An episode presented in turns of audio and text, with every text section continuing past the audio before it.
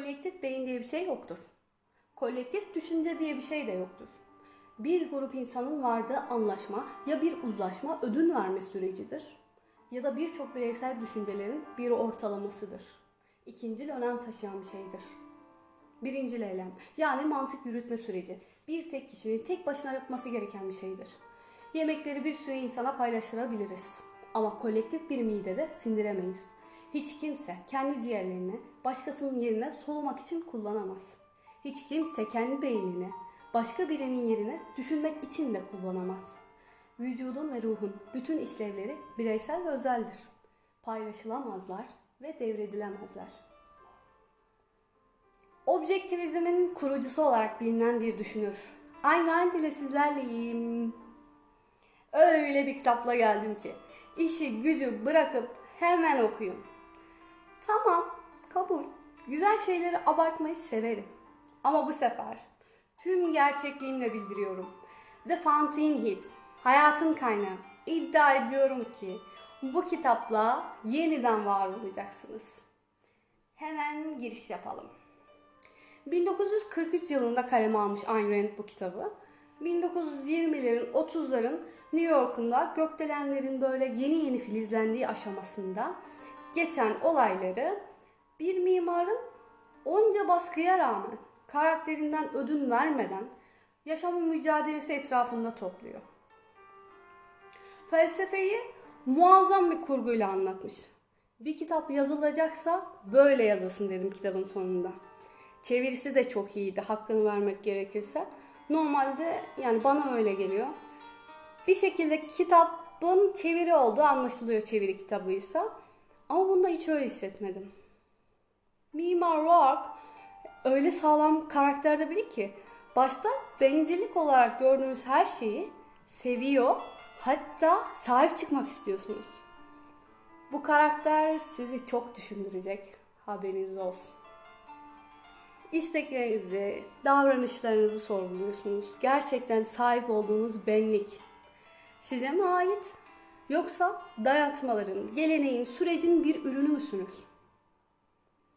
Hayatımızı çoğu zaman bizden beklenen neyse onu yaparak, onu konuşarak, hatta beklenildiği gibi düşünerek yaşıyoruz. Bence herkesin içinde sorular soran, her şeyin mantıksal bir açıklamasını öğrenmeye çalışan dürtü var ya da vardı. Toplum sesiyle içimizde aslında hep var olan koca bencillik zamanla küçülüyor, küçülüyor ve kendimizi değil, başkalarını duyar hale geliyoruz. Kendi sesimizi duymayarak benliksizleşip koca yanında bir toplum oluyoruz sanki. Bir bakın etrafa. Şehirlerde, ülkelerde beklentileri karşılamaya çalışan, iç sesini duymayan, düzene uyan, ağır olacak ama kişiliği, kişilerine sahip çıkmayan insanlarla dolu her taraf. Yanlış anlaşılmasın. Düzene uyma, anarşist ol demiyorum tabii ki. Sen ne kadar sensin? Yaptıkların, yapmak istediklerinin yüzde kaçı? Bunu sor kendine demeye çalışıyorum. Egoist olamadığımız için mutsuz oluyoruz. Olabiliyoruz çünkü. Geçen yazdan beri bencilik üzerine düşünüyorum ve ben daha çok düşünmemi sağlayan, benim daha çok düşünmemi sağlayan, karşıma hep bu tür şeyler çıktı. Mesela FGP kitabında bu kitabı gördüm. Bu kitap da beni böyle düşündürdü. Sonra YouTube'da bir tane video izledim. Onda da konu aynıydı. Hani Google'da bir otomobil markası aratırsınız veya bir şey aratırsınız ve daha sonra tüm sosyal medyalarda her yerde onun reklamı gelir önünüze ve dinlendiğinizi düşündüğünüz bir an vardır ya aydınlanma anı. Evet dinleniyorsunuz. Şaka bir yana tabii her şeyin bir aritmatiği, bir matematiği, bir algoritması var tabii ki. Ama bende de böyle oldu. Bilmiyorum belki de bu düşünceyi de yaşamam gerekirdi. Hani hayatta her şeyi tecrübe olarak görürüz ama bence bu da bir tecrübe. Neyse bu arada video demişken CNN'de Sinan Canan, Ertan Özyiğit, Ortun Erbaş'ın katıldığı işte zihnimizi kimler kontrol ediyor, zihin kontrol tekniklerinin tartışıldığı, nedir ne değildir anlatıldığı bir program var. YouTube'da bulabilirsiniz. Çok güzel bir program. Affedersiniz. Ben diye başlayan 10 tane cümle kur diyor Sinan Can'ın orada. İşte adım şu, mesleğin, tuttuğun takım, dinin ne, kimsin sen? Kendini tanıtan 10 cümle yaz. İsterseniz siz de bir deneyin. Liste bitince bunlardan hangisini ben yaşarken keşfettim, hangisi bana başkaları tarafından verildi. Bunun bir analizini yapın derim. Neyse Sinan Canan bellik üzerine çok güzel konuşuyor. Kaçırmayın izlemediyseniz. Hatta bayağı sürüyor da program. 2 saati geçiyor. 2 saat tam ikinci saatten başlıyor galiba Sinan Canan konuşması. Ya dinlemiyorsanız bile en azından oradan başlayın. Benim bayağı hoşuma gitti. Neyse kitaba dönecek olursak. Kitaptaki tüm karakterleri düşünün. Toplumumuzda hepsinden var. 1920'lerde insan neyse 2020'lerde de hala o. Yalnızca Mr. Rourke'dan ben hiç göremedim etrafımda. Yani ben karşılaşmadım. Karşılaşmayı çok isterdim. Hatta keşke öyle insanlar olabilsek. Hayatımda ilk kez bir kitabı okurken oradaki karakter gerçek hayatta da var olsun istedim. Ve bittiğinde de hani karakter olduğu gerçeğiyle biraz karşılaşınca, yüzleşince üzüldüm. Yani bayağı iyiydi çünkü abartmıyorum. Roa karakteriyle hani nasıl olması gerekiyor onu gördüysem Peter karakteriyle de nasıl olmamalı onu gördüm. Peter da şöyle bir karakter. Toplum nazarında itibar kazanmak için ruhunu satan, isteklerini hiç sorgulamamış, annesinin toplumun istekleri için ömrünü başta şaşalı gibi görünen, sonrasında mutsuz, anlamsız ve pişmanlıklarla tüketen bir karakter. Yazar kendi benliği olmayan insanlar için yaşayan ama gerçekte ölü nesneler olarak bahsediyor. Biraz ağır bir cümle gibi ama düşününce ağır gelmiyor.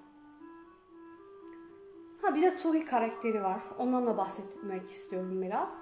Tuhi de şöyle bir karakter. Kişiliksiz yığınları kontrol eden, onları manipüle eden, onlardan beslenen, onların değerlerini onları şekillendirmek için kullanan, kendi fikirlerini bu yığınlara kolayca pazarlayan, kişiliksiz yığınları çözen ve bundan parazit gibi beslenen iğrenç bir karakter. Zamansız bir kitap gördüğünüz gibi her dönemde böyle insanlar var.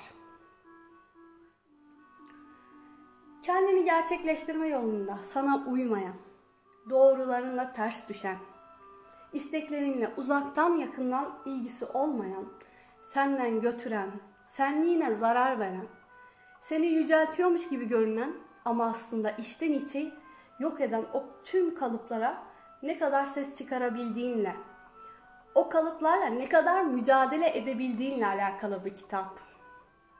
Ve hayatın anlamının yaptığın işte, ürettiğinde olduğunu vurguluyor aynı, aynı zamanda.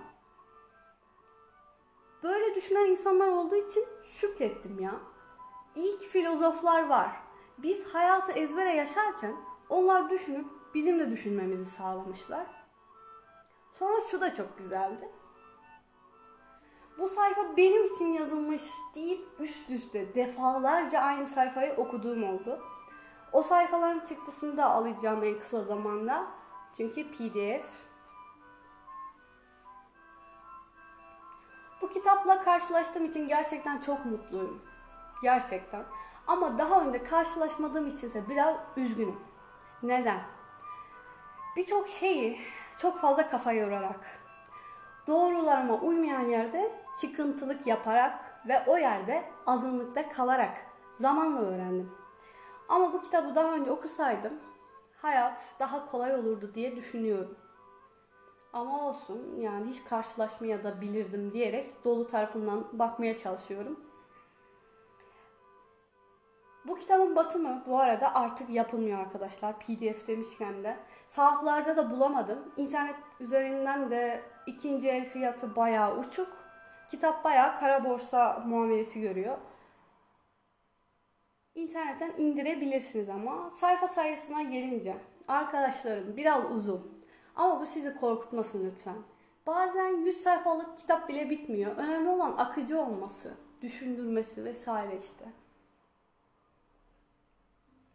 Bir de ben yazarı sevince, yani kalemini sevince yazar kimmiş, ne değilmiş, video var mı hemen bir araştırmaya koyuluyorum. Ee, yazarın hayatıyla ilgili şöyle bir yazı gördüm. Sizle de paylaşmam lazım bence. Sizin de bilmeniz gerekiyor diye düşünüyorum. Diyor ki, çoğu insan Ayn Rand'i kendinden genç kocasıyla ABD'de yaşayan Hollywood'dan çıkmış ünlü bir yazar olarak hatırlar. Aslında Bolşevik devriminden önce kadınların süslenip çay partilerine katılmasının saçma olduğunu düşünen ve kadınların da üretime katılması gerektiğine inanan bir genç kızmış. Ardından gelen Bolşevik devriminden sonra halkla birlikte çalışmak istemiş. Ancak komünistler eskiden zengin olduğu gerekçesiyle ona çeşitli zorluklar çıkarmışlar ve aralarına almamışlar. Aynı heyecanlı bir hikayenin sonunda Rusya'dan kaçmayı başarmış. Ancak kısa süre sonra geri dönmüş. İzin alarak tekrar ABD'ye giden Ren bu defa Amerika'ya yerleşmiş, hayatını burada geçirmiş. Sert ve taviz vermeyen bir yapıya sahip olan Ayn Rand'in romanlarında işini seven, iş konusunda hiçbir şeyden etkilenmeyen, üretime katkıda bulunan uç karakterlerin yanı sıra işini sadece sürdürmek için yollaşan yine uç karakterlere rastlıyoruz demiş. Ee, bu söyleyeceğim şeyi en sona sakladım.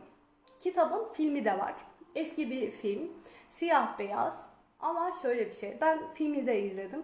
Kitabı kadar etkili değil. Çünkü karakterler bence yani kitapta anlatıldığı gibi etkili olamamış. Ben kitabı bilmeseydim tabii yine filmini de merak ederek heyecanla izledim. Çünkü hani kafamda bir sahne var. Orada da acaba ne kadar uyumlu onu da ölçüyorsun aynı zamanda. Ama ben kitabı okumanızı tavsiye ederim. Çünkü filmi izlediğiniz zaman bu adam ne diyor, bunlar ne yapıyor falan olabilirsiniz. Çok anlaşılmayabilir durum. Bu da böyle bir tavsiye olsun. Şimdilik bu kadar. Bir sonraki kitaba kadar. Hoşça kalın, mutlu kalın.